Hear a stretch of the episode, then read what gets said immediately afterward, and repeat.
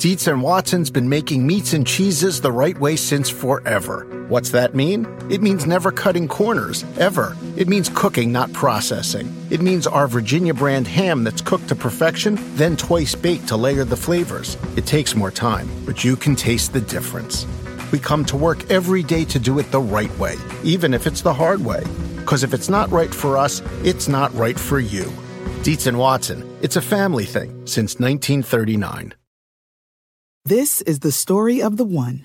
As head of maintenance at a concert hall, he knows the show must always go on. That's why he works behind the scenes, ensuring every light is working, the HVAC is humming, and his facility shines. With Grainger's supplies and solutions for every challenge he faces, plus 24 7 customer support, his venue never misses a beat. Call quickgranger.com or just stop by. Grainger, for the ones who get it done.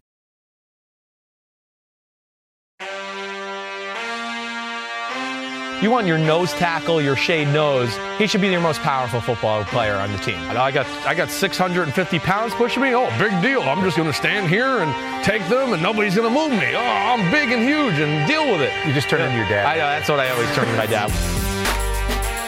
Embarrassed to hear myself sometimes. I, I am. Uh, there's no other way That was a around good it. rip. That was that was okay. That was not bad. Yo yo, what's up? Simms here. Paulie Burmeister here. We got the mock draft coming up edition of our podcast. Excited to hit in that hit on that. Paulie's going to uh, ask me a lot of questions, Mm-hmm. ask me some of my logic behind that. Uh, first thing first, okay? Want to want to pub this while we're out there. Thursday night, first round of the draft, going to Treadwell Park. Okay, did I say that right? It's Treadwell. Where, where is Treadwell, where is Treadwell Park? I just want to make sure I said that right. Okay, yes. Treadwell Park, yes, and it's 62nd and first. Okay. Okay, I'm going to be a man of the people. Please come interact. If you're in the New York City area, the tri-state area, we're going to have fun. I'm going to watch the draft. We're going to make social videos. This is an indoor venue. You're gonna be Indoor venue Okay. and hopefully many TV screens, Yeah. the liquor of flowing, and some some good social videos. And we're gonna have a little NBC team there to do some things there. Very so good. that'll be cool. I'm Yeah. looking forward to that. Please join. Would love that. Answer questions, whatever it is. Okay, as for today's podcast, no Big Phil today. Mm. Uh, yeah, we got a big podcast. It's a big show. It's it's my mock draft. And, you know, screw Phil Simms, as I like to say. We got Devin White and Ed Oliver. Nice. Yeah, they're Yeah. coming on. So, I mean, they're just a bigger deal than What's Phil. with all the defense on the? Uh, because we had Quinnen Williams. I know. We had Brian Burns. They're the stars of the show No this O? year. I know there's not a lot of O to talk about. And, All right. and, and yes, the stars of this draft are, especially in the top 15, top 20, is defensive line, defensive tackle, defensive end, linebackers. And I, it was really how does that all play out in the top 10, 15 is really going to dictate how the whole draft goes. But uh, either way, there's a rundown of what to expect. Friday, the last thing here, um, we're not going to do a Thursday podcast this week. So Friday will be a day of the podcast where you're going to do the round one draft recap. That'll be you and me, right, Paulie? Yes. And Yep. uh, we'll hit on that and all the things that we found interesting, stupid, smart, whatever it may All- be. all of the above. All of the above. So that was it. Before we get into some news with, with Frank Clark, and before we get to the actual mock draft,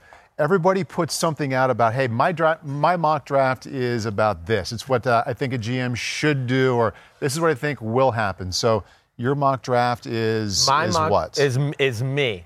I'm, just you. Uh, just you me. play GM for each team. I try to be the GM for all 32 teams. I'm not going to get into, oh, this is what I'm hearing and this is what I think they'll do because I've heard this rumor from some coach or NFL insider. To me, that's when you're throwing darts at a board with the mock draft. I uh, have evaluated these guys thoroughly, as you know.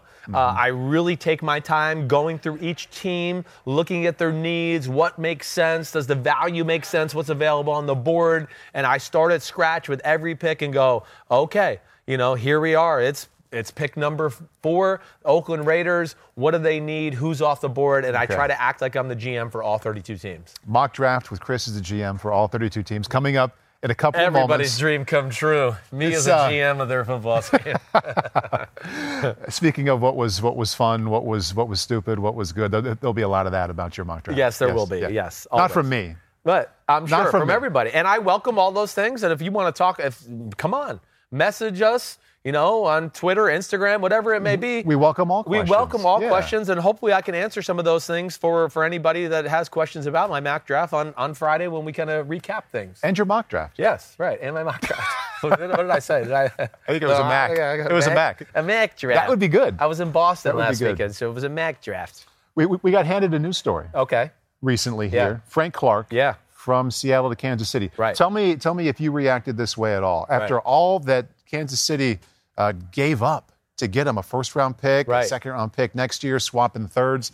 Wouldn't it have been easier to just keep Dee Ford? Yeah, that that's a very good question by you. Uh, I think that probably went through a lot of people's mind. Um, this is to me, this is what it, what it's all about. Kansas City has changed their defensive philosophy this year. From? they're going from Bob Sutton, who played a three-four-ish type defense Mm-hmm. from the Rex Ryan School of Coaching, to now Steve Spagnuolo, Spagnuolo, who's a true four-three guy. Okay, and I think that for for one, here's the first thing I'll say. Frank Clark is better than Dee Ford. I'm just gonna say that as an all-around football player. Significantly? I, I think he's been significantly more consistent in the start of his career than Dee Ford, who really just had this past year where we went, "Ooh, this is one of the better edge guys in football." Okay. Okay. So that is the first thing. The, the second thing is, I think when you look at what the Chiefs have done on the defensive side of the ball, now going 4 3, you do need some bigger guys on the edge of the defense. Steve Ford, a guy that's 245, 250 pounds, probably has to work pretty hard to stay around that weight. You know, now you're playing 4 3 defense end, and you're going to have to take tight ends and tackles on a little bit more on a consistent basis and run game situations and things like that. I think that's the other part of this where the Chiefs have gone, okay, if we're going to play a 4 3, our edge guys have to be a little bit bigger. And if you're watching on, on YouTube or anything like that, here's a great example. Frank Clark, 6'3, 265. I think that's even light. I think he light weighed in at 7, 271 at the combine, okay? so this is more about fit with the I think it's more fit with scheme and finding more uh, all-around type players on the edge of the defense. But Breeland Speaks, a second-round pick last year for the Chiefs, Ole Miss, 6'3", 285. He's going to be in that conversation. They got Emmanuel Ogbah from Cleveland in the trade, 6'4", 275. Okay, Alex Okafor, 6'4", 261. Um, so I think these guys are more all around good football players, not just pass rushers, but are dominant against a run too. That will give them a little bit more, I think, of a physical presence. Again, I'm just going to throw this out there for food for thought for everybody that's you know talking about this. Let's not forget one thing. Dee Ford was really good last year. Yeah. Justin Houston was really good too. Both gone. Yep, both gone. And you know what all that did for them last year? Defensively? Yeah. Yeah, not a lot. Yeah, absolutely nothing. What are you looking up there? Well, I'm looking up. I'm looking up, Okay, not only were they the 31st ranked defense, I wanted to look up their pass stats. 200, uh, 273 yards per game in pass, second to last in football. A little misleading because they were up a lot. It definitely was. It was certainly. It certainly was. But again, in other games where they were not up, they couldn't make a stop, a la the AFC Championship game and the other most things like important that. game, yeah. Right. So, right. so I think that's that's the philosophy they're using there, and I think they just went with some somewhat of a more for sure thing with Frank Clark, who I think Dee Ford is a little bit more hit or miss and risk risk factor there. So Frank Clark uh, fits a need they have with a new scheme. Do you think he was worth a late first round pick? I do, yes. I think where Kansas City was picking, I bet you as they started to look at the draft and how it might shake out, because everybody, these teams do their own mock drafts and how they think it's going to play out. I think they probably looked at it and said, ooh, damn, all these good defensive end edge guys that we like in the draft, they're not going to be here when we pick at number 29. Mm-hmm. And I think that's probably what concerned them, and they probably felt like that was their number one need. So they said, you know what? Pick number 29. Let's go with a proven commodity and Frank Clark and go from there. And I think that's that was probably their logic behind it. I have your mock draft in hand. Oh, Deep baby. here. I see a 21 and 29 for Seattle. You win defense both times. We'll I see. did. We'll did. reveal here in a little bit if you actually went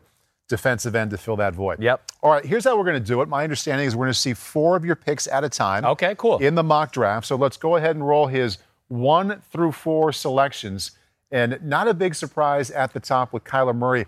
Uh, before we get into the next four picks, are Yeah. you buying it all, this smokescreen that all of a sudden they love Josh Rosen? No, no, I'm not at all. Okay, so all right, so so the first thing, I think the first thing you look at Bosa, Ed Oliver, Quinnen Williams. I mean, hey, I think there's almost no chance that it, it's not these four people in the top four. Right. As far maybe the Jets take a Quinnen Williams at three, and then the Raiders take Ed Oliver at four. Yeah. Uh, but I don't think it's going to be anything a little more drastic than that. That's pretty much chalk, I think, for about everybody's mock draft right now. Have you have you paused at all with the Kyler Murray in the last week or two? Because it seems like the weather has changed a little bit. That people aren't quite as sure Yes. that it's a slam dunk. There's some people throwing some curveballs out into the wind. I think it's a slam dunk still. I don't believe Cliff Kingsbury's poker face in his interview yesterday. Hmm. I mean, he said the hay's not in the barn. He looked down to the left, kind of had an awkward look on his face, a lot like Doug Marrone looked when he said, Nick who? Nick Mm-hmm. who? Oh, oh, Nick Foles. I didn't know who you were talking about. Yeah, no, we never thought about him. Oh, wait, we're going to sign him in like three he weeks. also said multiple times, Right. talking about Cliff Kingsbury,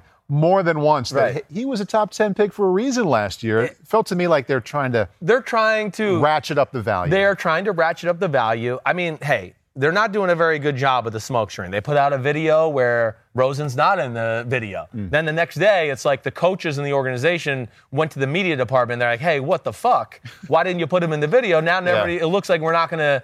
We're, we're definitely going to trade him. Put him in the video. Yeah. So then they put him in the video. Uh, the things that Cliff Kingsbury said, the fact that Cliff Kingsbury and Kyler Murray have the same agent, the fact that Kyler Murray's on his way to Nashville right now as we speak, all of those things lead me to believe he is the number one pick. The reason I would believe that they would be saying the things they're saying about Josh Rosen as of yesterday, they had a mini camp or an OTA, one of the two. Either way, they were playing football in Arizona yesterday. Mm-hmm. Yep. He wants to have a good quarterback for these practices. Yeah. He wants practice to go well. matters. Or it does matter. He's evaluating the team. He wants the offense to be run smoothly. He wants them to get off, you know, get out of the huddle. He wants to, he wants a good quarterback so he can evaluate the rest of his team. So he doesn't want to tell, they're not going to go, oh no, Kyler Murray's the guy.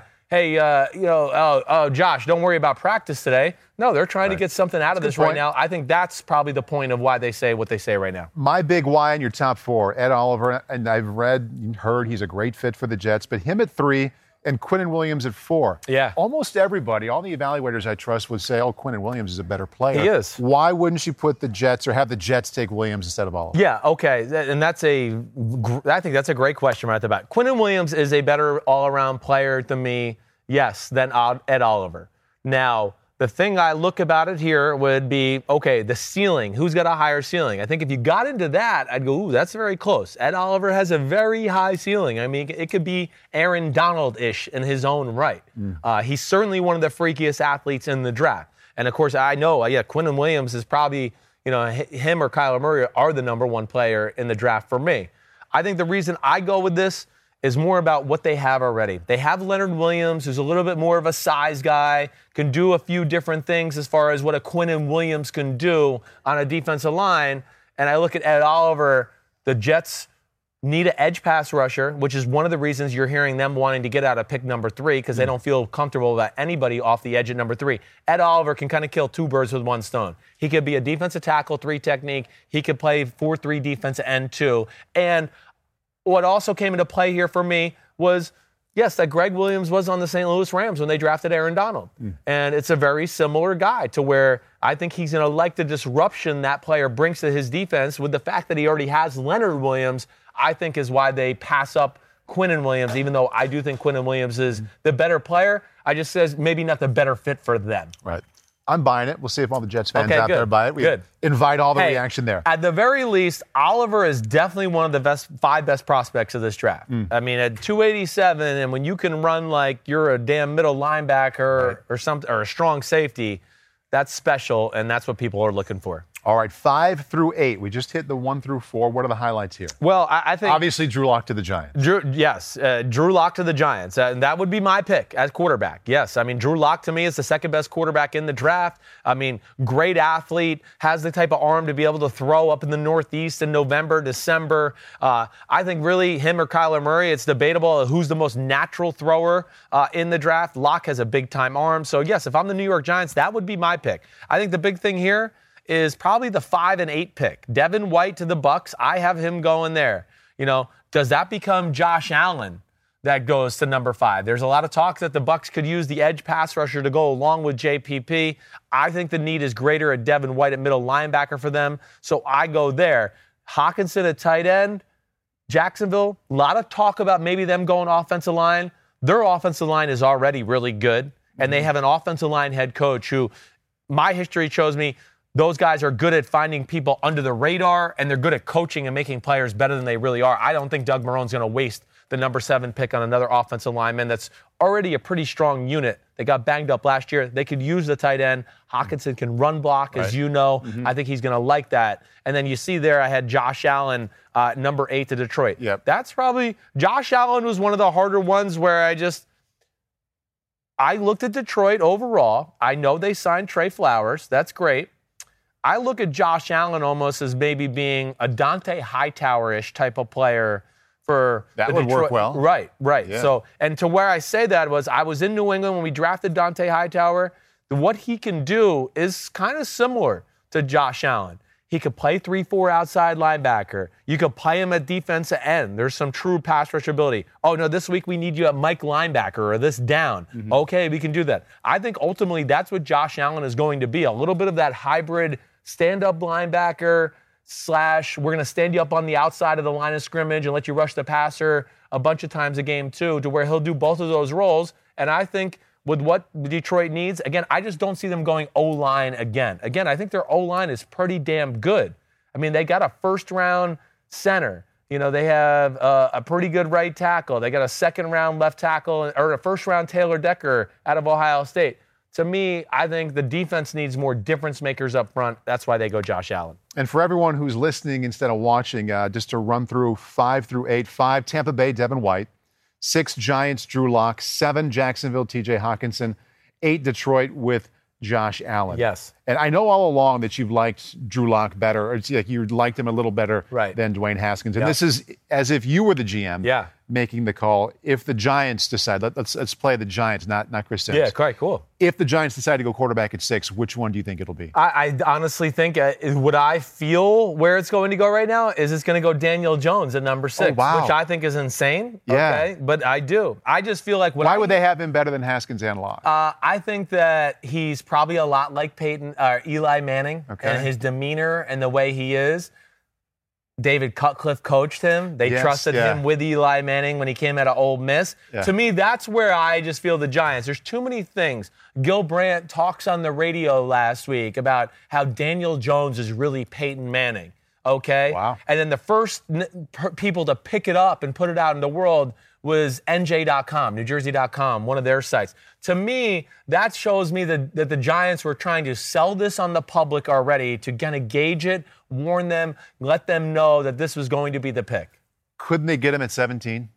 Maybe. But if he's your guy, I think you take him. You're just you're risking a lot. You're risking a lot. You know, hey, do the Dolphins maybe like him? Do the Redskins like him? You know, again, I would say no, but we don't know what those Right. teams are thinking. And if you are you're sold that one guy is your franchise quarterback, it doesn't Take matter him. whether I like you take Yeah, him and you're and, and and the uh, you know what do I want to say? The rolling of the dice there. Yeah. Yeah. And there, there's no reason to do that. If you've decided that's your quarterback, who cares if you take him at six or Ernie 17? Accorsi hired Dave Gettleman. Ernie Accorsi was there when they drafted Eli Manning. Ernie Accorsi's probably friends with Gil Brandt. It's old world Connecting NFL. Yeah, there you I go. just think that are selling Daniel Jones to the tri-state area public already. Okay. Yep. Moving on to 9 through 12. And again, for everybody listening, I'll read out the picks Buffalo, Montez Sweat. At 10, Denver, Devin Bush. 11, Cincinnati, Jonah Williams. And 12, Green Bay, Rashan Gary. Yeah. All right. So um, Montez Sweat, uh, I, you know, again, I think he's a top ten pick. I look at the Buffalo Bills. Jerry Hughes is getting up there in age. Uh, maybe the tight end Hockenson would have been in play for the Bills. I think that this is probably their next best option to go this route. They made some improvements to their offensive line through free agency and everything like that. So I don't know if they'll go with that at number nine. At number nine, their O line, they're making the right strides. They can get another guy in the second round if they want to round out the O line. Montez Sweat, I think, is too special to pass up for them. So that jumps out to me.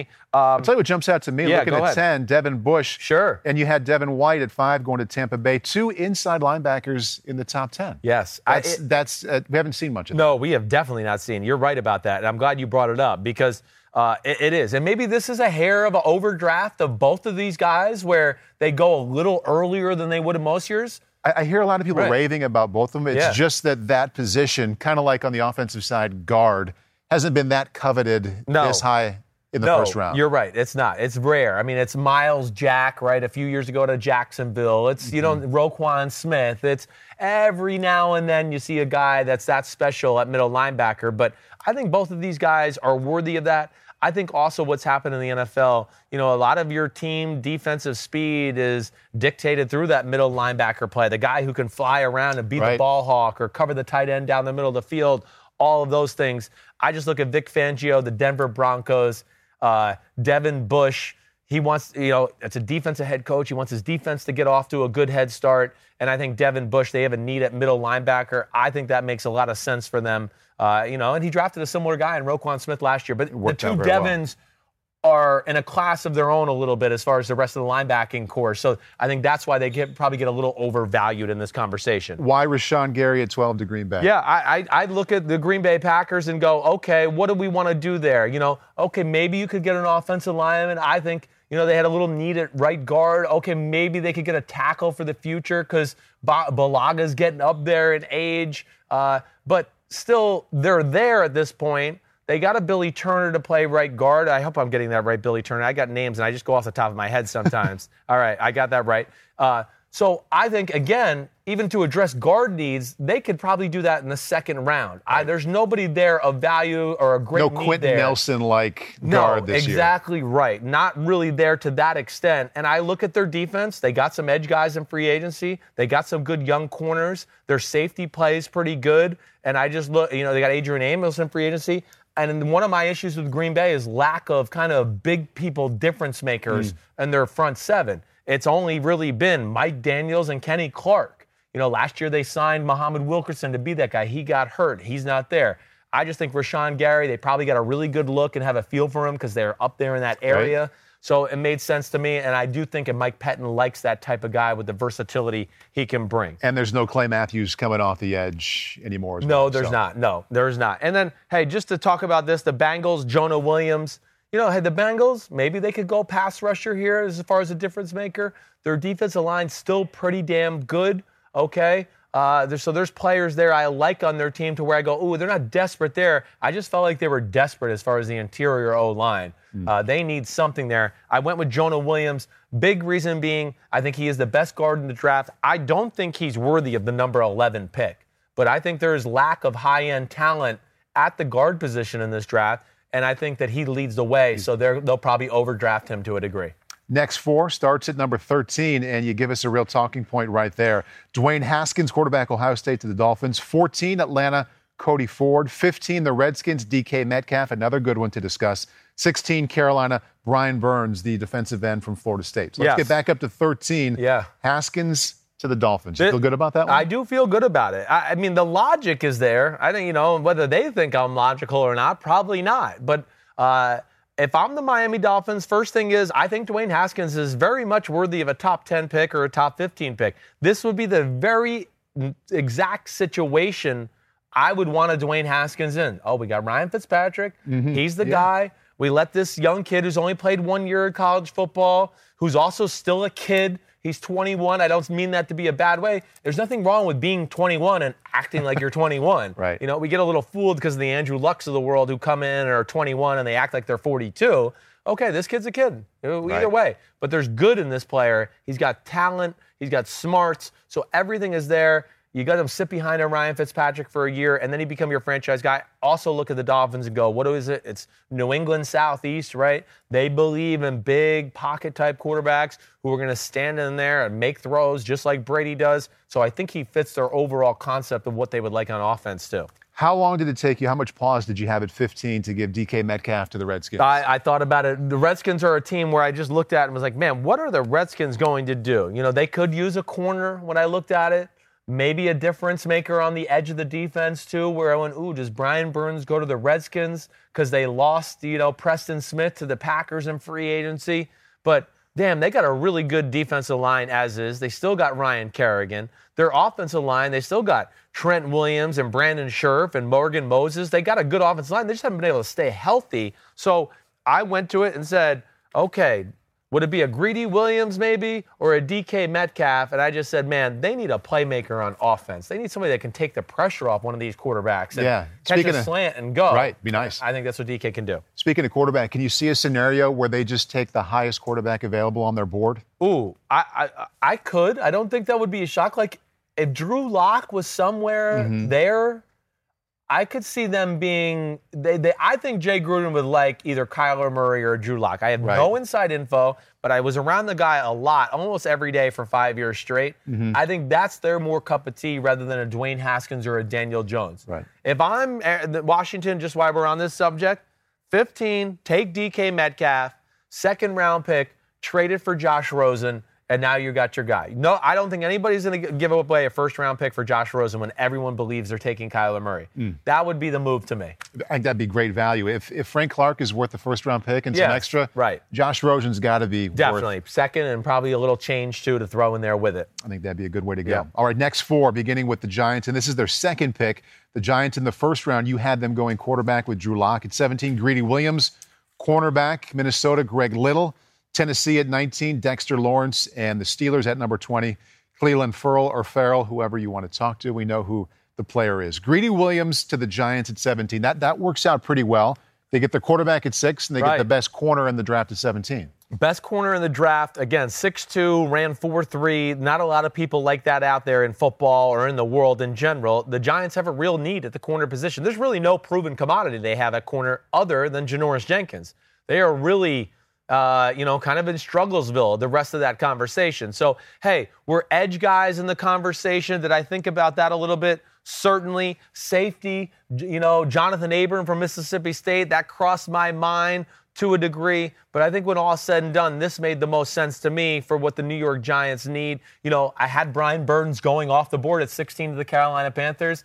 Maybe they would fancy a guy like that. Uh, but no, Greedy Williams to me is a pretty special player. And I think he has a chance to be like one of those island type corners in the NFL. You mentioned Brian Burns, and you said that you had him going 16 to Carolina. We had him on the show a couple, three weeks ago, and he talked about all the different places he was going at for pre draft visits because that's what first round prospects do. He was doing like three or four, maybe even five a week. Greedy Williams is the top cornerback from LSU, and if what I'm reading is correct, he didn't make a single pre draft visit. What do you what do you make of that? I, that, it's really interesting, and I, I'm glad you brought it up before the show. And when you said it, I was like, you know what? Yeah, I read the same thing last week or whatever it was, and thought that was interesting too. Now, here's the first thing: he's going to the draft in Nashville. Somebody's already told Somebody's- him. Maybe multiple have told him We're taking we're you." taking you. So he's very confident in going. So I think one when it ha- when things like that happen. To me, sometimes you could be so much the slam dunk of the guy at your position that no one really wants to bring you in. And if all your character stuff is great off the field to where there's no issue there, teams might just go, you know, he's the best corner. Our scouts had no character concerns at all. We got to spend a little time with him at the senior or at the combine, yeah. something like that. We're good. He's the best corner. Let's just chalk it up to that. Yeah. And I, I think that's probably what happened with Greedy Williams. I know it is it is pretty interesting that he didn't go one visit. Yeah, and a lot of people think he'll be the only corner to go in the first round. We'll see if uh, if you feel the same way here coming up. Yep. All right, that's 17 through 20. Let's move ahead 21 through 24, beginning with Seattle. This is the first of their two first round picks. They just got the 29th from Kansas City. At 21, Christian Wilkins, another, I think that's three in a row from Clemson you have going. Correct? Yes. Okay, so Yeah, that's uh, that's to the Seahawks Yep. at 21. I'm just thinking out loud here. Baltimore at 22, Parris Campbell. Houston 23, Andre Dillard, and tight ends to the Raiders at number 24. Yep. The second from Iowa and Noah Fant. Yep. Um, so I guess Christian Wilkins, uh, I just look at him and go the Seattle Seahawks. You know, I, I think this is what they're doing. This is why they didn't want to re-sign Frank Clark. They're trying to build this team again with young draft picks, just the way they built the Legion of Boom and the Seattle Seahawks when they went on their Super Bowl run and became special there, you know, 2012, 13, 14, 15, all those years. I think they're trying to do the same thing there. Wilkins, I think, fits that defensive scheme where he can be a nose, uh, a shade nose tackle or a three technique. Has a little bit of both. They always err on guys that are a little more athletic, so I think that makes uh, makes sense for them. They certainly have that need there. Hey, the one Parris Campbell, Baltimore Ravens. Um, I'm a huge Parris Campbell fan. I thought this was a no-brainer. I just look at him and go, you know, this is Percy Harvin. Uh, this is DJ Moore last year, who the Carolina Panthers took. To me, he fits exactly what the Baltimore Ravens want to do. They got tight ends, they want to run the ball. Oh, here's a screen, Parris Campbell, run and go for 50. Oh, here's a speed sweep come across like Tyreek Hill. Oh, he turned the corner, ran for 50. That'll fit with what they want to do with Lamar Jackson. Right. You got a lot of evidence of Parris Campbell catching short passes and really making a lot of big plays with YAC uh, with the ball in his hand. So to me, that just made too much sense. They definitely need a wide receiver. There were some other positions I kicked around in the conversation altogether, but uh, I just thought the need of receiver was way too high. That they need somebody that's again a little bit of a get out of jail free card. It can't mm. always be between the tackles for four, between the tackles for right. four. Okay, make a throw, Lamar. Uh, between the tackles for four. You got to have somebody to take the pressure off your team a little bit, and I think Parris Campbell can do that. The, the old saying is that the, the running game or tight end is a quarterback's best friend, but the, the way offenses are playing now, if you have a receiver who can be in the slot and close to you, exactly, that might be a young quarterback's best friend. I, I think that's a very fair point because the way you say you get some easy completions. Yeah. It's a run game threat. You know, you get the right matchups in the slot, you can still send them downfield and do those type of things. And yeah, I'm I'm uh, I'm a big fan of Parris Campbell. Uh, there's questions about his hands. That's the thing. Which can concern you at receiver. It can, but it's not a drops. It's not a drops concerns. I get this. It is more about his aggressive nature to snatch it, tuck it, and run. Hmm. You know, I, I, think the the people I've talked to, the concerns there were he's a little too careful and looking. Did you see that when you watched him? A little bit. It's not like you know you like a guy who like DK Metcalf who has a few drops, but it's like an Odell Beckham Jr. and Antonio Brown. You know, a lot of the times they catch the ball, they're already running as yeah. they're catching it because they're going you know, hey, there's not a lot of separation in the NFL. I need every inch or second I can get. Let me start running upfield and just snatch this thing mm-hmm. out of the mm-hmm. air and rip it down. And I think that's where some of the hesitation comes with Parris Campbell. Okay, 25 through 28, beginning with the Eagles, Jawaan Taylor. 26, the Colts. Hear great things about this player, Jonathan Abram, yes. the safety. 27, Oakland with Collier, and 28, the Chargers, Jeffrey Simmons. Do you want to start at the at the bottom or at the top here with this little with this quad? Yeah, well, okay. So 20, I'll start with 25, the okay. Eagles. I got them taking Jawaan Taylor. I do think they have a need to replace a Jason Peters very soon. Jason Peters has been hurt two years in a row. I mean, two, you know, two years ago, he missed the Super Bowl run. Last year, he was kind of in and out of the lineup. I think we're getting to that time. What is it, year 14? For Jason Peters, that he's in his mid to high 30s. So it's, uh, it's, it's up there, right? So they need to start thinking about that. Certainly, hey, I did think Josh Jacobs there.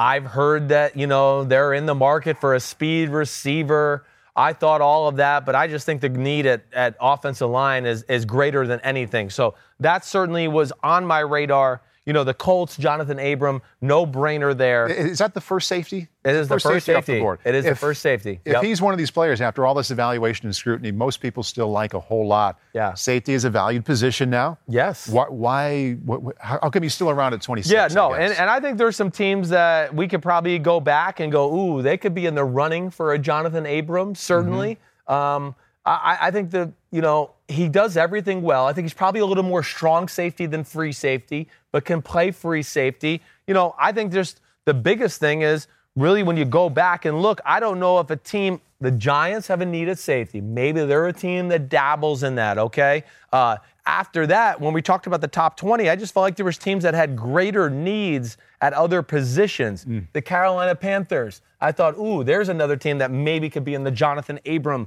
conversation. And you had them going defensive end, Brian Burns, Brian Burns 16, right? Yeah. Which I just thought was a greater need for their football team there, and the way they play defense, which is more zone oriented and things like that. And they have some players at safety where I just thought that made more sense. But you know, hey, it, sometimes it's just about what a team needs and things mm-hmm. like that.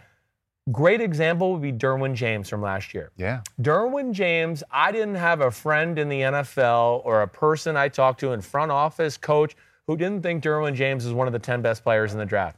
And there we were at pick 18, yeah, right. and he was still on the board yep. because other teams needed some needs, Good and all point. of a sudden it just goes, oh crap, how did that happen? Yeah, right. And that's there what happens sometimes, right? And that team, the Chargers at 28, Jeffrey Simmons, how, how high do you think he would have gone minus minus the ACL injury that he suffered after the season. Yeah, I think he would have been uh, right in the top 12, top 15 debate, maybe even higher to teams that ran a 4-3 that mm-hmm. felt like, "Ooh, we want a guy who can shoot in gaps and be disruptive that way." Uh, yeah, I don't think there's any doubt about that. He is uh, extremely athletic, got great power. He's not a guy that's going to be awesome against double teams. You don't want them in a 3 4 defense. To me, that's why I went with the Chargers. The Chargers you know, have a good football team, as we know. They can have a little bit of what I, this is what I would call almost like a fuck you pick. Hmm. Like, we're really Right. good. We can kind of just take whoever we think's the best player on the board. I thought about offensive linemen for them here too, maybe to build for the future.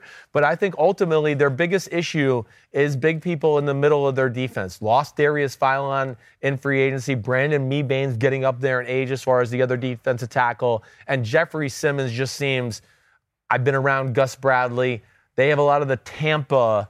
Gus Bradley was with me in Tampa. They have a lot of the Tampa thoughts. We want disruptors, people who are explosive, quick off the ball, and that's what Simmons is, And I think he fits that that scheme very well. Okay, 29 to 32. It starts out with the Seahawks pick that they just got in the Frank Clark trade at 29. They go defense again. Darnell Savage, safety. Packers, their second pick in the first round, A.J. Brown. And then L.A., the Rams at number 31, Garrett Bradbury. And 32, Jace Sternberger, tight end to the Patriots. And that's, uh, I'm just picturing that fit there with the need for the Pats, and that, that, that's a pretty nice pick. It, it is. That- The, the, the, the, the Patriots, it came down to okay, are we going Gronk replacement or are we getting N'Keal Harry or Deebo Samuel? Uh, are they taking a receiver off the board? Maybe they like. And Deebo Samuel or N'Keal Harry, I think, would be the type of guy. Ultimately, I went with tight end is just too important to this offense. Where I think Jace Sternberger obviously is the third best tight end in this draft. I think he's the most similar to Gronk. Yep. I mean, kind of a big, lumbering looking guy when you watch him on film, but damn, he makes a lot of people miss in space. He runs by people a ton. He plays much faster than his 4.75 speed at the combine shows. Unbelievable catch radius. I just think he fits what the, the Patriots want and need at that position. Let's stay with the passing Yeah. game at 30. How do you see Aaron Rodgers and the Packers using A.J. Brown? I, the, yeah, I, I went AJ Brown here, and, and and again thought of Deebo Samuel, N'Keal Harry, Marquise Hollywood Brown from Oklahoma, who now you'll know I don't have in the first round. Listen, I'm not going to take a 160 pound wide receiver who has Lisfranc injury in the first round. I'm just not going to do it. And nor do I think Marquise Hollywood Brown is a great route runner. Uh, I think he's a little bit more of a straight line guy. So that scared me a little bit. AJ Brown, I think the value is there for me for the Packers. He's Randall Cobbish, right? Uh, he's much better than Randall Cobb was coming out, but a guy that can be in the slot. He can separate. He can ta- catch the ball over the middle, break tackles, make people miss. Going to be able to catch screen passes, do those type of things. But also has enough top end speed that you can put him outside and go, oh, we can trust you to beat, you know, Kyle Fuller, the Bears, one on one. So I think that's the value there with the with the Packers. I, they need another offensive weapon, in my opinion. Mm. Again, I even thought Josh Jacobs, as you're seeing here, is not in my first round. And it killed me not to have him in the first round. Mm-hmm. But I think like Josh Jacobs, I my justification for the Raiders not taking him with their last pick, uh, or the Colts or the Eagles. First of all, the Raiders and the Colts pick at the top of the second round. So if they want Josh Jacobs really bad, there's a good chance he could ba- maybe be there. I went with that. You know, uh, so that that jumped out to me. The one I really want to talk about because this is like one of my man crushes of the draft is the Seattle Seahawks pick at 29 with Darnell Savage. Yeah, let's review what you did with the Seahawks. Yeah. They're on a lot of people's minds with that Frank Clark trade. So you went defense at 21, Christian Wilkins out of Clemson.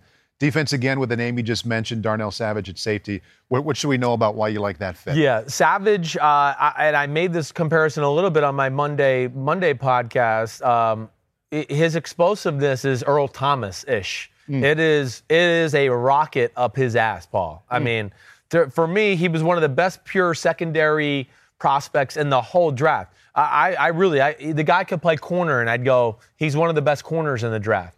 The way Maryland used him, uh, free safety, the speed is off the charts. He he ran 4.36 at the combine. He plays like he ran run 4.26. It's faster on the field. Why, why Jonathan Abram as a higher ranked safety? You had him going to the Colts at 26. I think he's just a. They have Malik Hooker, mm-hmm. who's a little bit more of the free safety range guy. He had the Achilles tear two years ago. I think you'll see him back. I think Jonathan Abram may be a little bit more of the safer, well-rounded guy, and I think there's a little bit more need of the guy, the strong safety position for them. That's why I went with Abram. But certainly thought I thought about putting Savage with the Eagles. Uh, you know, at, at pick what was that 25.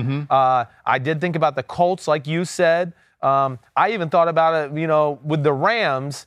At 31 going, ooh, that's another team that has safety needs.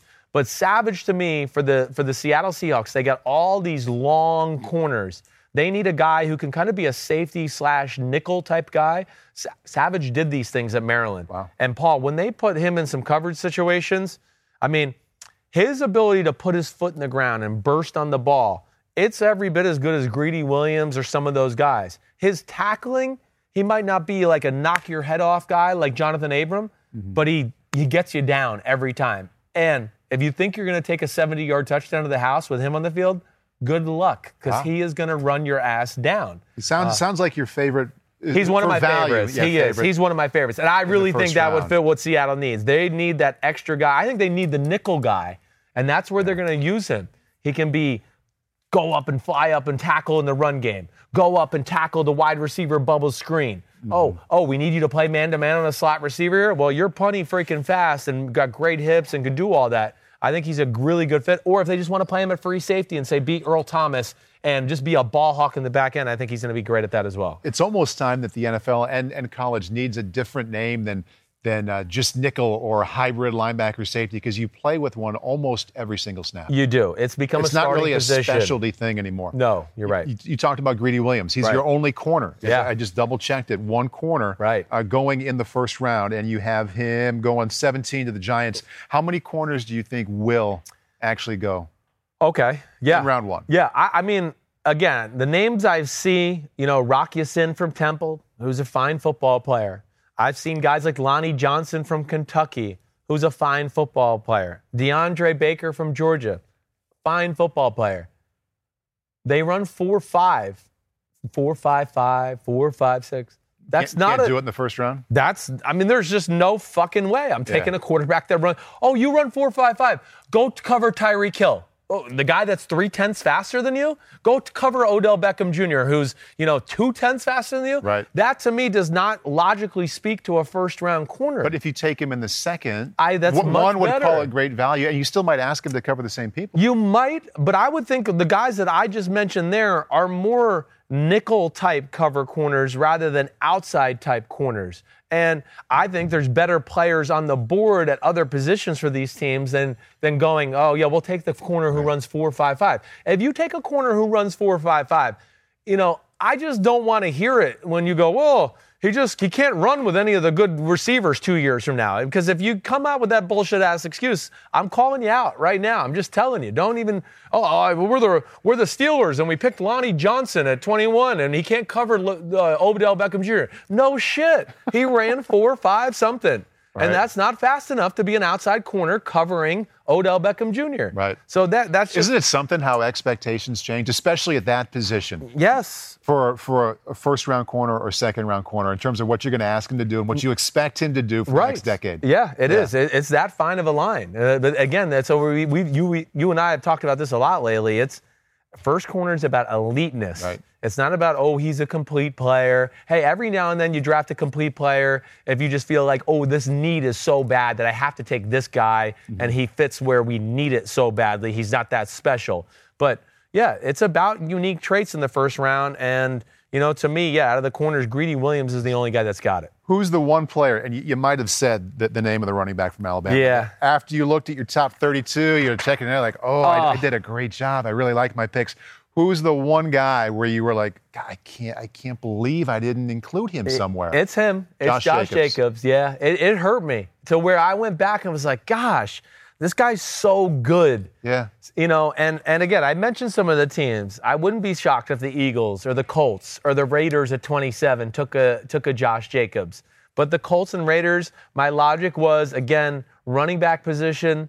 Okay, we know that you can find guys later on the draft, and I just thought those teams had some greater needs to where, and also like I said, they pick in the top five of the second round to where if they really like them, I think they're going to have a chance to get them right there again. So that was one for sure. Hey, Hollywood Marquise Brown, like I said, uh, again, I'm not as high on him as other people, but I get what people like. He's a straight speed burner, and Right. that's going to fancy some teams who need that element. Jerry Tillery. I was just going to ask you. I mean, knowing Yeah. how you feel about traits, we were just in South Bend uh, within the last week or two, calling the spring game. I, I, I fully expected to get your mock draft and see Jerry Tiller somewhere between 20 and 32. It, it was uh, another tough one. I'll tell you, I'll be totally transparent here. I at first had him at 31 to the Rams. Okay. And then You went Garrett Bradbury. I went Garrett Bradbury because I think their need is greater there. Be- before the Chiefs made the trade Mm. with the Seahawks, I had the Chiefs taking Bradbury. okay. So that's where I was like, ooh, the Chiefs take Bradbury. That's what they need that there. And then the Rams, I went, ooh, I don't know if I like any of the guards or anybody else to fill that void. So I had them going Jerry Tillery because Yeah. they had a defensive tackle. But then the, Ram, the the Seahawks and Chiefs made the trade. Yeah. And that had to make me reshuffle things. And I said, well, okay, the Seahawks, okay, I think it's Savage is the guy. Yep. And it kind of just shuffled That's- things around. That's very good rationale. I'm going to raise my hand with one more Yeah, question. please do. It's too many questions. No, it's not Re- too many. Reach out and stop me. Nope. 21, you have Seattle taking Christian Wilkins. Yes. If I remember correctly, on your total player rankings, Right. you have Tillery ranked higher Yes. than Wilkins. Yes, I think that the the big thing I think there with Wilkins is maybe fits that scheme a little bit more as far as shoot a gap, being able to play a little the nose tackle situation as well. You know, it was very close to me as far as Tillery, Wilkins. Yeah, I gave Tillery maybe the, the slight advantage there mm-hmm. because I felt like he could do some special things disruption wise. But I think Wilkins is probably a more of a for sure thing too as far as stopping the run than Tillery, where there's questions about taking on double teams and maybe off balance at a degree. That was a very tough one for me. I just visioned the Seattle, and I'm the Seattle in this scheme. I thought Wilkins fit the scheme a little bit better than Jerry Tillery. That word fit, and Yes. we, we've both been looking at the draft and thinking about it for so many years that one of the common cliches that gets thrown out there every single draft is do you draft for need or you take the highest player available? Put, not, I'm not pushing that totally aside, Yeah. but it seems like a more important conversation is do you draft for fit? If fit is more important than need or talent or as important, and versatility. Teams want guys who can do more than one thing, no, mat- no matter what the position is, unless it's quarterback. No doubt about that. Uh, that is, is versatility is definitely valued behind the scenes because it gives you wiggle room. You know, a little bit like a Josh Allen. Right. We talk about him at the top of the draft. Well, if it doesn't work at defense end, we can move him to outside linebacker, or, mm-hmm. or he can stand up and be Anthony Barr, middle linebacker type. You know, so that gives a little wiggle room and like a safety Right. net for that type of player where, yeah, you get a little valued a little bit extra or maybe win a tiebreaker with somebody else. But for me, again, you know, I am not a believer in we pick the best player on our board. So, you know, I there was a sign next to me in New England and I'll never forget it. It was in big letters. We're not co- we're not collecting players. We're we're, we're building a team. Mm. And that to me always rang true. So you're telling me you got four great defensive tackles on your football team, and here you are at pick 20, and you're the number four player on the draft, which is a defensive tackle. You're going to take him just because he's the highest guy on your board? Okay. Well, let me just tell you, you're going to have other deficiencies along the rest of your roster if you start building teams like that. Right. And you have to take in that balance a little bit to go, okay, this guy's our best player on the board available, but we have this position. Right. So you got to find the next position, in my opinion, to go, no, we need this, and who's the next guy up to fit that hole? What's the next best thing that you took away from your time in New England when it comes to the draft and how they've done it and that you're going to have with you as a draft Yeah, evaluator? I think the other thing is they don't care what the public thinks or anything like that. Mm-hmm. Bill is going to trust his evaluation, his gut, and I think that's a little bit what happens with all these mock drafts and these rankings of players. right. There's like a mold that's set. Like this is one through five, and everybody just reshuffles them one through five. Hey, I'm a draft expert. I have this guy three and this guy one, and nobody ever brings any other new guys to the conversation. That's my problem with you know guys like Darnell Savage and some of these other guys who don't get thrown in the Jace Sternberger at the end of the tight end. All we talk about is the Iowa guys. That's all we talk about. First round picks. No, Sternberger is a possible end of the first round pick. If he doesn't go at the end of the first round, he's going in the first five to ten picks of the second round. I feel confident with that. But yeah, it's it's that stuff. Uh, I think that trust your evaluations more than anything. I try to cancel out the outside noise. Hey, I look at you know. If you throw it on the screen again, just um, the Raiders pick at 27. If anybody back there in the control room, you know, if you want to throw that graphic up, I got the Oakland Raiders taking L.J. Collier at 27. Okay, he's a defensive end from TCU, a guy that his name has not been thrown out there in the mainstream quite enough for for my liking. You know, could they use a Josh Jacobs? certainly everybody's got him. Josh Jacobs, Josh Jacobs, right? Yeah, okay, but they have some decent running backs there already. Their biggest need at that part of the draft, they need an edge guy. Okay, they got Quinnen Williams. I gave him Noah Fant, right? They needed some sort of difference maker to come off the edge of their defense. Uh, so to me, that's a guy that fills a need.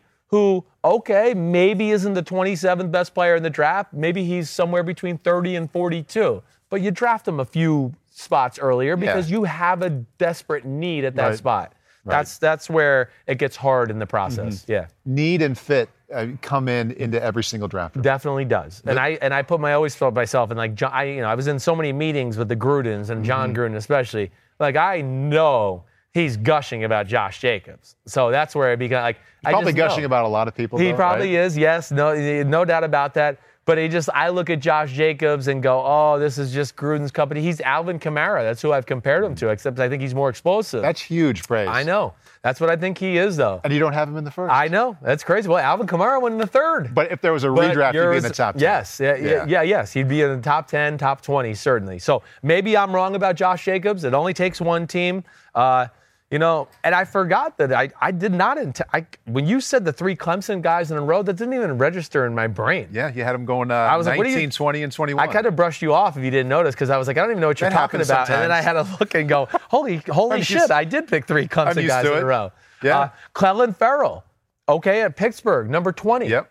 I don't think he's better than LJ Collier or Jaylon Ferguson, but they look for edge guys Mm-hmm. that can play outside linebacker and defense end. Their guys are going to have to drop back into pass coverage. Clelin Ferrell is more of that type of player than an LJ Collier or Jaylon Ferguson, who I like as an edge player a little bit more, but Yeah. they don't fit their scheme. So I went and went, damn, I don't like him as much as these guys, but I think But his skill set fits this team better. This brings us back to right where we started this Yeah. conversation about fit because Frank Clark from Seattle to Kansas City, you basically said, you have Dee Ford, Frank Clark, you know, Frank Clark's a little better of a player, but he's a much better fit. Yes. And that's that, that's kind of what this whole thing's been about. it's the name of the game. Fit is the name of the game. And uh, who's a better example again than the New England Patriots? Every year we go, who's this guy playing defense end? Who's this guy playing middle linebacker? Who's this? It's some guy that fits That with fits what what they they want to yeah. do, and they think he fits the way they make up their team or their schemes on a week to week basis, and that's what matters, you know, a whole lot. A couple interviews coming up. Yeah, baby. For you. Yeah, that's why we said screw Phil Simms today.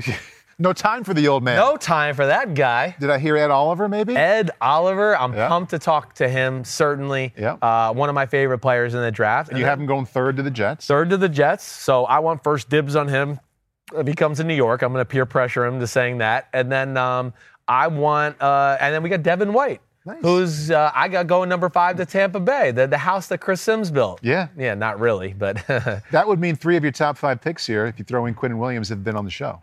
you're right. It's pretty good. You're right. I'm showing some. Who says I'm a quarterback and I only like quarterbacks and offensive guys? I'm all about the the defensive big ugly guys. That would leave Kyler Murray at one and Nick Bosa at two. They've, they've not been a part of the mix here, so maybe maybe down the road. No, yeah, I, I would like to. I certainly would like to get either one of them, and, uh, that that's going to be an interesting discussion too. You know, number two, yeah, I think the 49ers will take Nick Bosa, but certainly wouldn't be shocked. And I, I mean, they got to be evaluating. Ooh, Nick Bosa, Quinnen Williams. That's a very close pick there. Yeah. Uh, you know, so that that that's something to watch out for as well. Because I do think Quinnen Williams is the better all-around player than Nick Bosa, but not a lot. And I think there's a little bit more of a need for the edge guy over the D tackle to where you go, okay, we take Bosa. And it's been so long since they took a front four player in the first round. I mean, Yes, yeah, yeah, so long. 12 months. a whole 12 a- months ago. Yeah. Yeah. No, no, no doubt about it. But uh, I, I think they're going to have a special defense next year. So uh, I'm excited about that. Okay. I got a guy coming on, big timer here. Yep. Ed Oliver. Okay. Houston. I played against Houston. I beat them in college twice. So I'm going to use that against them too. Sure, I uh, like that, But yeah. either way, here's the Ed Oliver interview. Really excited to talk to him. He looked like he played quarterback. I did. I played quarterback. That's right. We're going. I'm Chris Simms, okay? I am Chris Simms. I am the oh, you yeah. you took I took it. Go ahead. We're rolling. Yes, I took your head coach's job. That's right. Your old I, head coach. I officially don't like you no more. What? He didn't even give you a winter coat when you were cold on the sideline. How could you That like him? I officially don't like you no more. Damn you. I thought that was going to be a positive. I didn't know it was going to uh-uh. be a negative. Uh-uh. Gosh. All right, 1st of all, let's get Nope. this let's get this out of the way, okay? Uh, not that I want to get it out of the way, but you're doing something on behalf of Braun, Braun today, right? Uh, you Uh-huh. always look edged up and clean and looking Yeah, no. H-Town fresh as usual. So give me your plug for Braun. I want to hear it. Man, I can't give you my plug, but just know they get me right. They got the right products for you. They know how big the moment is out here at the draft, so they got me cleaned up, got me looking right, got me ready to go in front of millions of people. You know, and they take pride and they they take pride in their product and they take pride in getting you getting you looking good. Yeah, that, I hear that. I use Braun shaving cream, so I'm all There in on it already. Yes, all in on it. And I feel like when I used to get it low on the sides, my barber used to use Braun to really shave it down. So uh, that was that was a go-to. Okay, so you're gonna get cleaned up and freshed up, freshened up though right before the draft on Thursday, right? Nah, I think I think I'm gonna stay right here. They got me looking good. You do. You don't think so? Yeah, no, no, you look pretty damn good for a guy that's 6'2", 287, and yeah, you look pretty good. yes. You see it. I like you it. see it. I mean, I really, that's where I want to start. First of all, uh, I have a man crush on you, just so you know. Uh, you're a freak of nature in a lot of good ways. I mean that. Okay? So that's where I want to start. All right, first of all, how big were you when you came out of the womb? I want to know your birth size. Nobody's asked you that today. Uh, I don't know, about ten pounds. I don't know. About 10 pounds. I figured you were big. 10 pounds is big enough. That'll qualify. No, just. I think I was uh eight pounds seven ounces, Eight? thirteen ounces. I don't know. Something Okay. Like that. Okay. Eight pounds. That's that was like Chris Simmsville. So somewhere along the lines, you got a lot bigger and stronger. Okay, here's the next Yep. thing. What what point? How old were you when you realized you were a freaky, different kind of athlete? Uh, what age was it? What or what specific event did it finally hit you to go? Okay, I got a chance to be something here. Maybe later on in life. It's probably in high school when I uh when I realized I was faster than some of the DBs and some of the linebackers. I was like, wait a minute.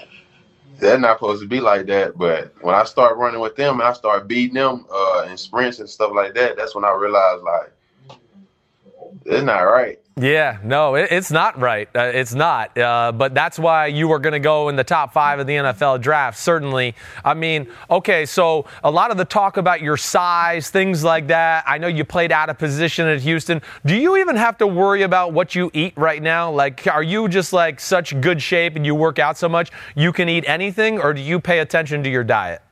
That's how it was in uh that's how it was in college. It didn't matter what all I ate, I, I looked good regardless. So uh but now I, I started investing in myself and uh taking it a little little bit more serious. It's a it's a dis- different level of competition. Your body have to be in tip top shape. So now I watch a little bit. Okay, you watch a little bit. Do you have to? Are you the type of guy that's got to like work on staying above 280 pounds, or do you have to actually like eat less to make sure you don't go Nah, above if- 290? If, I don't if I don't work out, I I'll blow up. you will blow up. Okay. Yeah.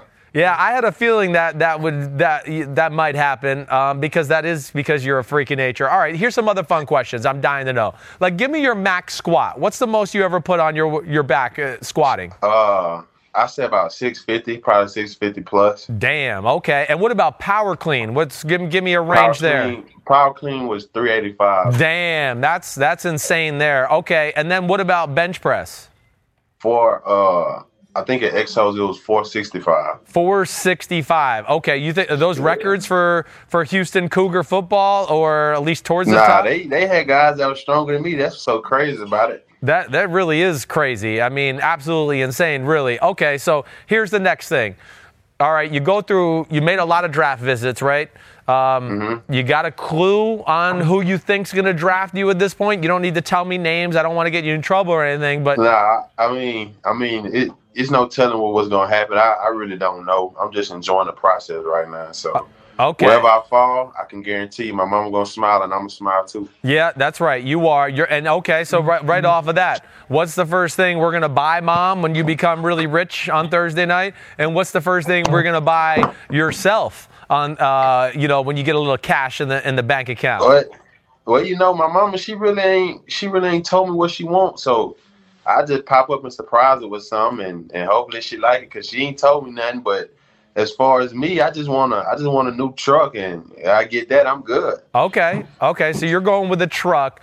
I don't think you can go wrong with buying mom a car. I'm just, I'll just put that out there. Since I I'm mean, getting the cars, you might might as well just Yeah. get two of them and Yeah. two birds one stone. you know it, but I, I don't think she wants a truck. I think women, the, she's, she's well, most I'm women. are- telling you, my mama different. She she like being up off the ground, so you never know. Okay, okay. I won't judge. I don't know your mom. You're right. I'm just saying. I feel like all women are suckers for Mercedes. You just can't go wrong there.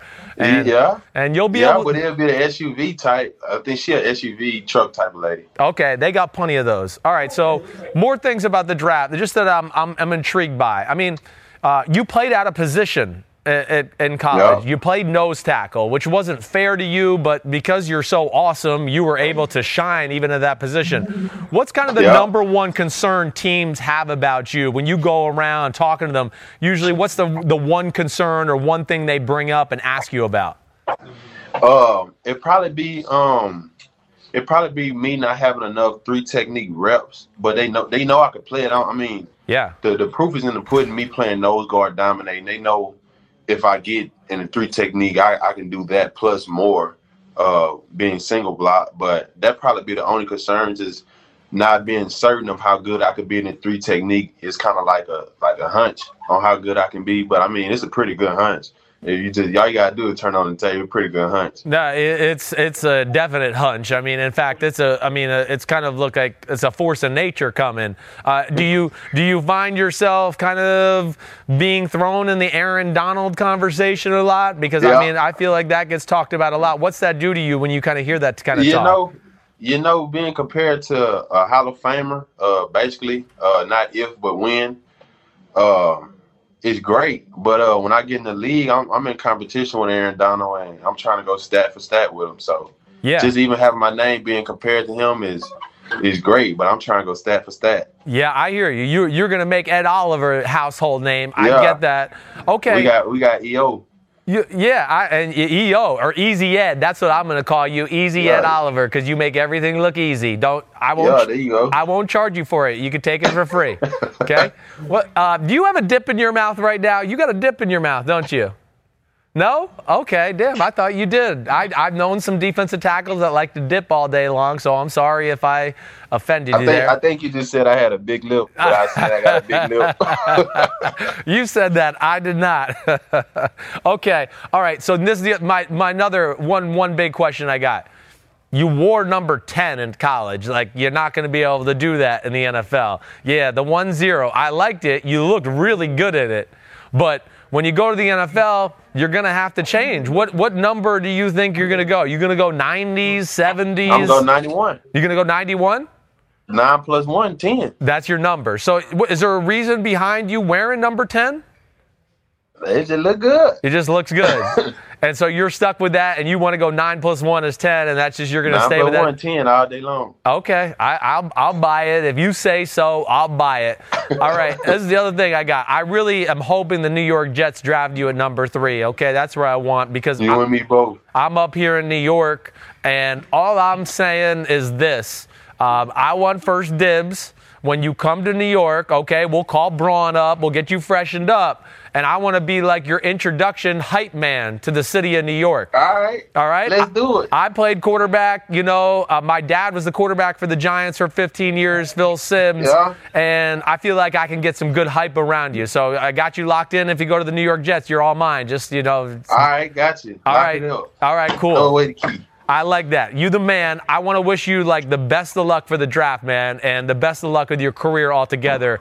Big fan of your game, man, and uh, keep it going. And good luck Thursday night. Appreciate it. See you, dude.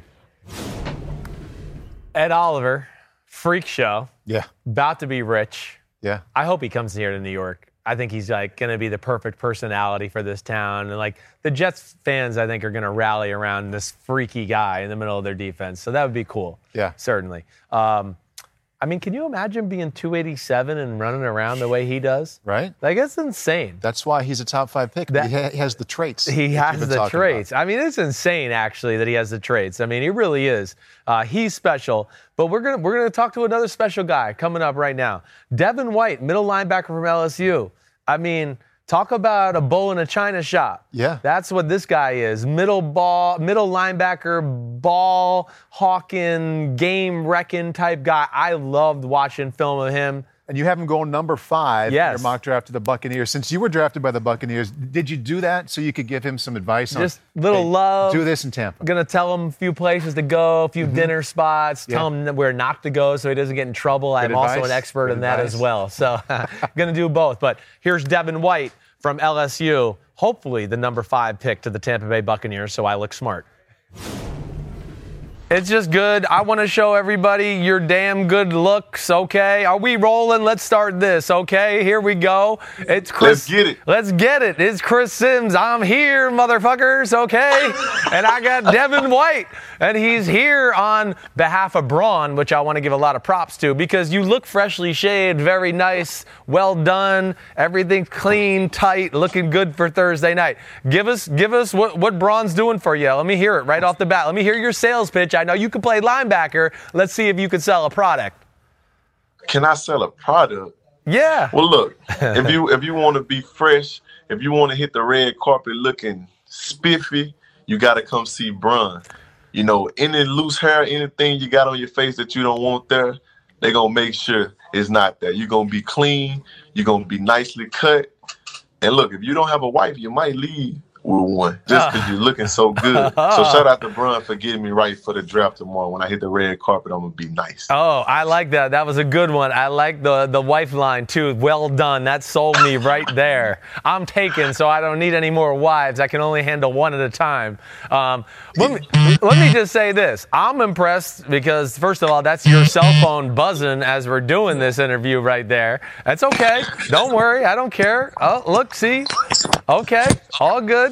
Don't worry. Um, you're a linebacker. You've proven that to me already just with some of the stuff we had to orchestrate here, trying to get FaceTime, Skype, all worked out. You were middle linebacker and calling defensive calls out. So uh, you're, you're able to be the quarterback of the defense. That's you already sold me that. Okay, you good there? I'm good. I just showed you like when something ain't working, you gotta you gotta let your mind, you know, show you, hey, we gotta solve the problem. We solved the problem. He you couldn't hear him tell you the number, but guess what I thought of? Let me put the number on the phone and show it to him visual. That is what I call next level thinking. And I mean, who said football players are dumb and middle linebackers are dumb? And just so you know, I played football too. I don't expect you to know me, but I played a little bit in the NFL quarterback. And just want to let you know my last win at the University of Texas my senior year came against Nick Saban and the LSU Tigers. Yeah, eat it. You heard it. You heard it. That's right. Okay. Hey, What? don't hey, guess what? What? Them Tigers play Texas next year, buddy. Oh damn! I don't know if we're ready to see you guys yet. Actually, that's not. I'm not sure. I like that matchup. Okay, th- this is the first thing. I mean, I saw just because you know I looked up some stupid facts about you before we started. Born on February 17th, 1998. That's absolutely disgusting that you're only 21 years old. But also, do you know who also was born on February 17th? Michael Jordan. Okay, that's all. I figured you might know that one. So greatness is there to be had on your birthday. That's the first cool thing about it. All right, here's the here's the other thing I want to just get into right away. Um, what, like. Uh, when you were growing up, what point did you know that you had a chance to be like a special athlete, maybe play professional sports or professional football? Was there a moment or a grade where you said, I got a chance? Well, my freshman year in high school, and like I was dominating the offensive side of the ball and the defensive side of the ball. And I started having like Louisiana Tech was the first school that came, and like they was like really interested in me. And then LSU offered me a scholarship. I was like, man, I'm getting offered at 15 years old, basically. Like I must be really, really good. So I was like, you know, I want to stick with it. I want to go hard in it, and I want to uh, go to the next level. Then from there, I want to go to the next level. And so far, you know, I went to the next level, now it's time to go to the next level again. Yes, it is. You're about to be. Uh, I think you're going to be the number five. You're either going number five to Tampa Bay or number six to the New York Giants. I'm just telling you right now. That's all you need to know. Okay. Why I can't be number one? Well- I feel like I'm going number one to the Cardinals. Mm, nope. I don't think they need you. I think they're going Kyler Murray. Sorry. I, I mean, you're worthy. You're worthy of the number one. Okay, okay, that makes me feel better. By you telling me I'm worth, I feel better. Now. Like, no joke, Devin, and I've said this on the podcast many a times. You were one of the most fun watches uh, anybody I studied coming out in the draft this year. I mean, you are a true ball hawking middle linebacker, and that's where I kind of, you know, wanna wanna start. I mean, who did you grow up idolizing playing middle linebacker? Who do you model your game after as as a, a, a linebacker? Well, man, I always just play by myself, like myself, man. I think I'm a unique player. I don't think I play like no one in the NFL. But if I always had to compare myself to somebody or say, man, I watched that guy a little more than other guys, it'll be Patrick Willis. You know, that guy played the game the right way. That guy was a complete beast at the University of um University of Mississippi. Yeah. I seen him play LSU and I seen him um like just stuff Justin Vincent in the hole, which was one of our great tailbacks at LSU. And I was like, man, that, that guy right there, he played the game the right way. So I respect his game and I also respect Ray Lewis' game. And there's a lot of guys that's playing the game to this day that I talk to, Right. but I can't be real friendly of them because I'm trying to chase them and pass them and how good they are. Okay, all right. So just while you're on that, because you brought up Patrick Willis, who was a beast, and Ray Lewis was a beast. Like, give me two more names so we can make a complete Mount Rushmore there. You got Ray, you got Patrick Willis. Who would be two other defensive guys or linebackers that you'd put up there, at least somewhat in that class? Could be playing today or retired. I don't care either way. If I was, if I was, I'm, I'm gonna go with two modern Okay. day ones. Yeah. I'm gonna go. Now I'm gonna give you three. Luke Kuechly, Okay. Deion Jones, Yeah. And Kwon Alexander. Oh, okay, you damn homer, you. Okay, you with the LSU guys. All right, I got you. I don't know if I'm going to accept some of those LSU answers, but either way, they are ballers. Okay, they Yeah. really are, and uh, I respect their game. That's kind of where I wanted to go with you next, Devin. I mean, LSU right now, it's kind of insane the amount of players that have come out of that school the last 10, 11 years. I mean, it's it's one Pro Bowler and All Pro after another.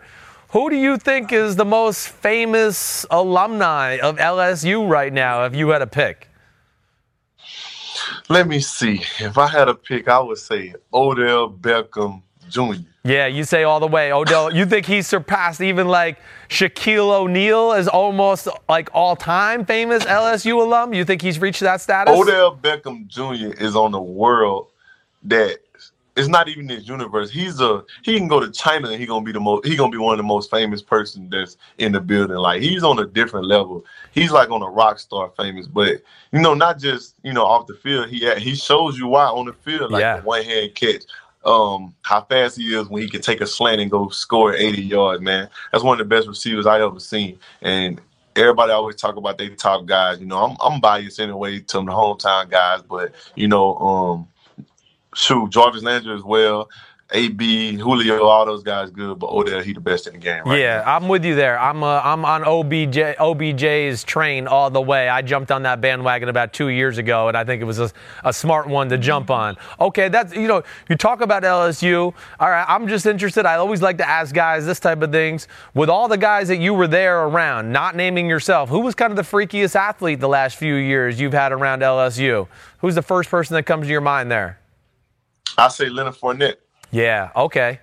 And- yeah. Tell me about it. Why, what was it that you just saw every day that made him so special? So look, when I first met this guy, you know, I came in as a running back, kinda. Right. They thought I was gonna play running back. This guy, like, he was basically wanting to be my mentor, my big brother. He wanted to show me the way. So we had this thing what is called Breakfast Club at 7:30 every a.m. And he told me to come to the six o'clock workout with mainly like the juniors and the seniors. So I come, we in there lifting. This guy up in there squatting the the whole weight room, basically lifting the whole weight room. I tried to do it, and next thing you know, I was tilted. One side was falling over on me because I just wasn't ready yet. I was a pup. I was trying to jump out with the big dogs, but man, then watching that guy in college throw people in the ground, watching him playing in the NFL, telling people, "Hey, come tackle me, come on, come on," Yes. while he running in mid play, man, one, a fully healthy Leonard Fournette is a is a Mack truck, Peterbilt, yeah. anything, whatever you want to call him, Freightliner. Yep, I'm, I'm, I'm also with you on the Leonard Fournette bandwagon. I love me some Leonard Fournette. I love anybody that brings in like bring it kind of crap. And honestly, that's what I like about your game, man. You got no fear. You are like a bull in a china shop. You just hit everybody. You run around like a crazy person. Um, I want to go back to what you were saying in the weight room. I mean, first of all, I'm going to tell everybody out there this is, again, Devin White, the best linebacker in the draft. He is definitely going in the top 10. He's six foot, 237 pounds. He ran a 4.42. That is not fucking normal for somebody that big to run that fast. You have a 39 and a half inch vertical. So I want all these things. I mean, give me, first of all, like, you obviously can dunk. Like, can you do some cool, cool dunks, or are you just like a hammer it down, power dunk kind of guy? Yeah, I could do some cool dunks, but I, I like dunking hard, basically trying to break the backboard. Like I ain't never been into the flashy, let me windmill, let me go behind. You know, I just want to dunk hard as possible so everybody can be like, boom, just oh. every time I dunk. Yeah, I, I, I had a feeling you might say that. Okay, now you talked about weightlifting. Um, let me hear. I asked Ed Oliver, who I interviewed before you, and I know I think he's somewhere in that room because you two are both some of the freakiest guys in the draft. Squat. I want to hear max squat, power clean, and bench press. Like, you know, I don't know if you've done the max, but what do you think you're close to or a ballpark number for me? My ballpark number for bench is probably 450. Um, I'm not the strongest ox in the building, but I'm, I'm up there, about 450 guy. Um, p- power clean, shoe. I think I shut down at 330, 335. Yeah. uh, which is a good number for myself. Right. And far as um squat, man, I can squat the house. I'm I'm I'm over six hundred. I'm over six fifty probably. I'm like a six seventy guy, six six somewhere in there. Like I got the I got the record for linebackers. Um, broke Kevin Miller record at LSU for the the um. You know the most pounds by a linebacker in LSU history. So Yeah. whatever Kevin Miller had, I surpassed him. Well, I can believe it. Um, I'm very big into evaluating certain aspects of players' body in far as making what makes them good football players. And really, every good football player, and a lot of the ones you just mentioned, uh, have this one attribute. You guys got unbelievable legs and ass. Uh, that's the Yeah. one thing I, I, I jumped out at me right away. As soon as I saw the end zone version of you playing linebacker, I said, okay, I like this kid's body. I like this kid's legs and ass. I knew you had a chance, and you're confirming those thoughts for me. So thank you very much. So because Yeah, I mean, I was training at Exos with Brent Calloway, and we was squatting, and I had like probably almost 600 on there, and, we weren't supposed to be that heavy. He and I was doing it with ease. He was like, "Man, you're a freak of an athlete." I was like, "Coach, this easy to me. Like I can squat all day. It's the easiest lift to me. Like power clean and all that. It's cool and fun, but I feel like squatting." It don't really take much out. The only thing I do is put the weight on your back, go up and down. Yeah, that's all you got to do. Just 600 pounds, no problem. Okay, sure. Whatever you say there, buddy, old pal. yeah, my fucking back would break. I got no chance of doing that. Um, all right, now I want to just ask you this. You we talked about best players at LSU and the people you've been around. You've been in SEC football. SEC is clearly the best conference in college football right now. Who would be the best player you played against uh, in your in your years at LSU? Oh man, Yeah, I know there's a lot of good Hurts. ones. Yeah, Jalen Hurts. really. Man, that guy, when he on the field, he give you problems. That's all I'm gonna say. When he on the field, he give you problems. I, I, I can understand that. He and he's a phenomenal athlete. So he was even more impressive to you, or more of a pain in the butt to you than even like Tua at Alabama. Just you- Well, you know, I only played Tua for a, a half. That's He right. had, well, he had a big long run on us, and we was in an all-out hot blitz. I think we sent the whole house, and the person who was supposed to account for Tua got lost in coverage when he supposed to been spying the quarterback, and he had the one long run. It was a, it was a bust by us, but I mean, hats off to him. He was athletic. He made a play, but Jalen Hurts. Yeah, okay, I like it. I'm, I'm glad you gave me something different. I wasn't expecting that. And he is a phenomenal athlete, so I understand that. And I actually respect the man a whole lot for the way he's handled himself uh, as far as that situation is concerned. Okay, so you went on a lot of draft visits. You got any clue right now as to what team you think's going to pick you? I know you don't have to tell me, but do you got any idea where you might end up as of uh, tomorrow night in round one of the draft? Yeah, since I don't gotta tell you, I'm not gonna tell you, but I got four teams in my head that's pretty picking high, that's picking pretty high that I think I might go to. But I'm not sure which one. But if it's one of those, I'm cool. I'm cool with it. I'm gonna go there and I'm gonna work hard and Yeah. I'm gonna try to make something happen. Yeah, I know you are, and you're going to make something happen. You're not going to have to try. I believe in your ability. All right, out of all the visits, I don't know how many you took. I know it was a pretty long list of, of teams. What was uh, some of the coolest things you did on your visits? Any cool meals? Any cool outings with players? Anything jump out as far as that's concerned?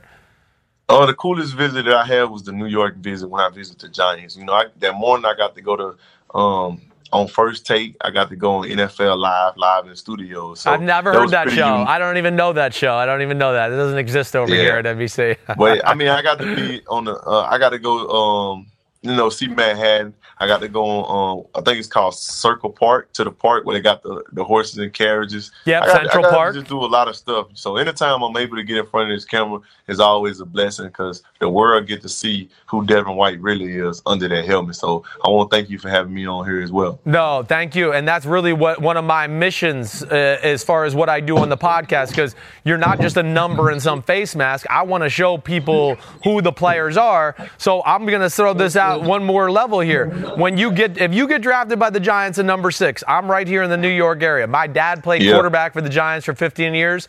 I want first dibs as your hype man in New York, man. I'm just, we'll go around, we'll get you to know the city, we'll make some fun, uh, we'll have some fun, and we'll get everybody to know this beautiful, brawn, handsome face you got working here. And I need a favor though. Yeah. If I come to New York, you need to go find me a crib that got some stalls that's not too far from the facility where I can keep my horses. Oh, okay. I can work on that. I can I can do that. My little girl rides horses, okay? And um, you will be rich enough to have your own horse. Uh, I don't have my own horse yet, but damn, it's an expensive sport. I can tell you that. And my girl, of course, picked that, so I can help you in that department. So that sounds like a deal. Uh, we're gonna meet up if you come with the Giants. I'm gonna come find you. So I hope you uh, are ready for that. All right, thank you, buddy. All right, you the man. Uh, I really just want to say good luck to you in the draft. Uh, I hope you end up where you want to end up, and really good luck with everything in the future, playing, getting used to your new hometown city. Chris Simms here, and I will be rooting for you, man. Good luck. All right, thank you, brother. Get live. See you, buddy. Peace out. Devin White, good dude. He would. Uh, the, the, the Buccaneers would be would do well Oh. to have him go to your old spot there. No question. in Tampa. Let's put a wrap on your mock draft today. We're going to go one through eight right now. I'll read the names. Kyler Murray, number one to Arizona. Bosa, two to San Francisco. The Jets take Ed Oliver. At four, the Raiders with the first of their three picks, Quinnen Williams to Alabama. Devin White, the man you just talked to, to the Bucks. At six, Drew Lock, quarterback Giants. Seven, the Jags go tight end, TJ Hockenson. And at number eight, to the Lions, Josh Allen. Yeah, I, think the one that jumps out to me there is number six, the New York Giants. I got them taking Drew Lock. All signs are pointing towards them taking Daniel Jones. I would never do that at number six. Drew Lock is the second best quarterback in this draft for me. Uh, and again, you know, again, all these guys are going to sit a year behind Eli Manning regardless and have a chance to grow. That's the situation the Giants are in right now. Nine, Buffalo, Montez Sweat. I like that pick there. Ten, the Broncos, Devin Bush, another inside linebacker from Michigan. Eleven, offensive line to the Bengals, Jonah Williams. Twelve, the Packers with Rashan Gary. Thirteen, another quarterback, Dwayne Haskins from Ohio State to the Dolphins. Fourteen, offensive line from Oklahoma, Cody Ford goes to the Falcons. Fifteen, you have the Redskins with DJ Metcalf. And at 16, Brian Burns, defensive end from Florida State to the Panthers. Yeah, I think the one that I mean, of course, Dwayne Haskins to the Dolphins. I think that's the perfect situation for him. He gets to sit behind a Ryan Fitzpatrick. I think Dwayne Haskins is a talented football player. The other guy I want to just talk about quickly, Cody Ford at 14. Okay, not getting enough attention in this draft process for me. He is a franchise Jason Peters, Trent Williams type left tackle, a desperate need for the Falcons. I feel like there's been other guys who get more talk in this draft at the tackle position.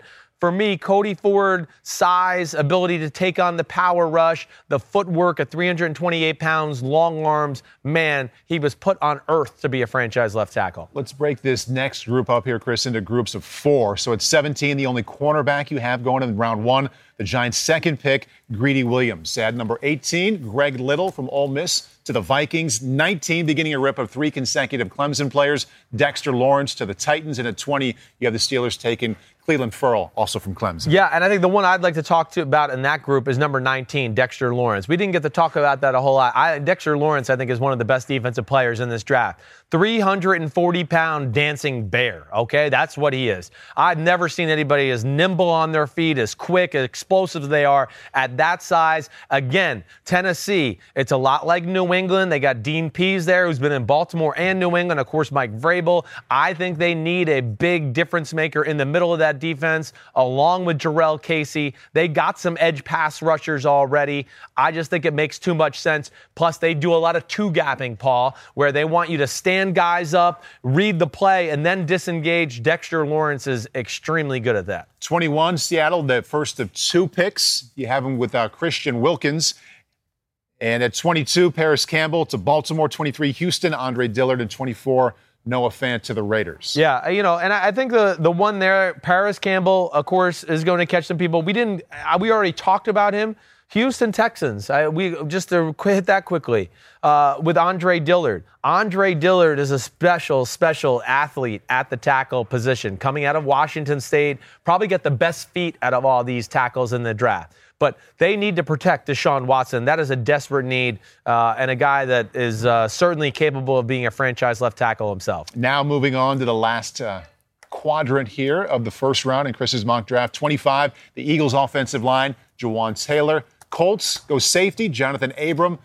The Raiders with their third pick, LJ Collier out of TCU, edge rusher, and 28, Jeffrey Simmons, Mississippi State to the LA Chargers. Yeah, I think the one I'll talk about here, Jawaan Taylor. I know I'm going to be the low guy in anybody's mock draft or anything like that with Jawaan Taylor. But again, I, I was not as impressed with Jawaan Taylor's film, who everybody I look at has him going in the top 10, whatever it may be. Uh, Listen, I just was not overly impressed with power, uh, necessarily the twitchiness of the guy's body at times. To me, he was, yes, about the fourth best offensive tackle. Uh, the, the Eagles are in a position where it can go a lot of different ways. I thought their greatest need was tackle, but I wouldn't be shocked if they went with a big time receiver. I wouldn't be shocked if they went with Josh Jacobs at running back as well. Uh, but I had them going tackle because I think it's it's coming to the end for for uh, Jason Peters. Last four of the first round, you see him there if you're with us on YouTube. Savage, the safety from Maryland to Seattle. AJ Brown, wide receiver to the Packers. At 31, the Rams go offensive line. Garrett Bradbury and pick we talked about before that we both like a lot. Tight end, Texas A&M, Jace Sternberger to the Patriots. Yeah, he's a Gronk replacement. I think he'll really fit with what they want to do. Uh, very impressive. And 31, I want to talk about that a little because we didn't get to hit that the first time. Garrett Bradbury, I, I, will be interested to see where he goes, Paul. He is a special center. He, this might be too low for him. I mean, when all's said and done. I mean, maybe the Minnesota Vikings go with him at number 18. They could. They had other guys I thought that could play center, and maybe they could use it for a tackle, which is what I had them doing with Greg Little out of Ole Miss. But Bradbury is your perfect modern day center, athletic as hell, uh, got unbelievable power for a guy that's as athletic as he is. And you get, I got to see it against everybody. I mean, I got to see him against the Clemson kids and Lawrence and Wilkins, and said, "Whoa." He by he holds he held his own and then some. So uh, I, that was a true need for the, the Los Angeles Rams. Their weak spot of their team last year was guard and center, not named Roger Saffold, mm. who went and left to go to the yeah. Tennessee Titans. So they have a need there at that position. But, you know, Bradbury – McVay offense, you need a guy who can direct traffic at the line of scrimmage, be a smart guy. They run inside outside zone a lot. You need an athletic center who can make some hard reach blocks that are down the line of scrimmage, get up to the second level and block athletic linebackers, and he can certainly do all those things. All right, tomorrow night, draft night, first round. I'm going to try and talk my two sons into oh, watching the draft baby. with me. Good. I know, I, I, know you have bigger plans. I got bigger plans. I'm going into New York City, 62nd and first, okay? Treadwell Park. Please join me. Anybody in the area, come on in. We're going to be making Instagram videos, reacting to the draft live, doing all that, but having a little bit of a draft party. So mm-hmm. I'm pumped about that. Uh, then Friday pod. We're not going to have the normal Thursday podcast. Right. Friday, we're going to do a Friday podcast, me and the Bimeister, and we're going to recap all the cool things that went on in round one and what we liked and didn't like. Uh, and other than that, you know where to find me on Twitter, on Instagram. I'm sick of saying it. So if shit you don't know by now, then you just don't know, okay? And if you want to watch these two beautiful faces, youtube.com slash NBC Sports. All right, everybody, enjoy the draft. Hope you like the mock. Give me some feedback. For Paul Burmeister, Yes. say goodbye. All right. I, I was going to say, and on Friday, I will not knock your mug Eh, over. that's all right. I already drank all the Twice. coffee. I'm good. I'm All right. flying right now. Yes. All right. Peace out, See you homies. Friday. I'll see you.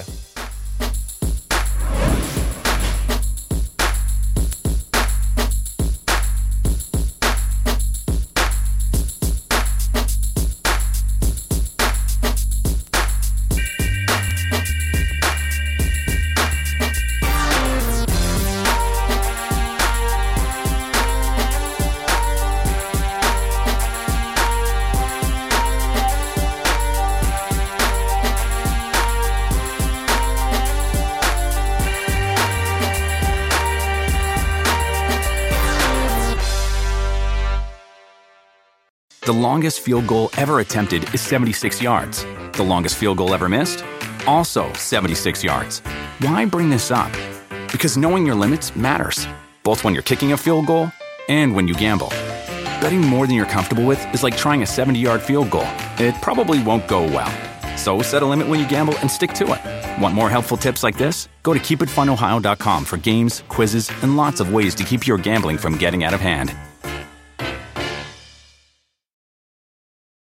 Life is a highway, and on it there will be many chicken sandwiches. But there's only one McCrispy. So go ahead and hit the turn signal if you know about this juicy gem of a detour.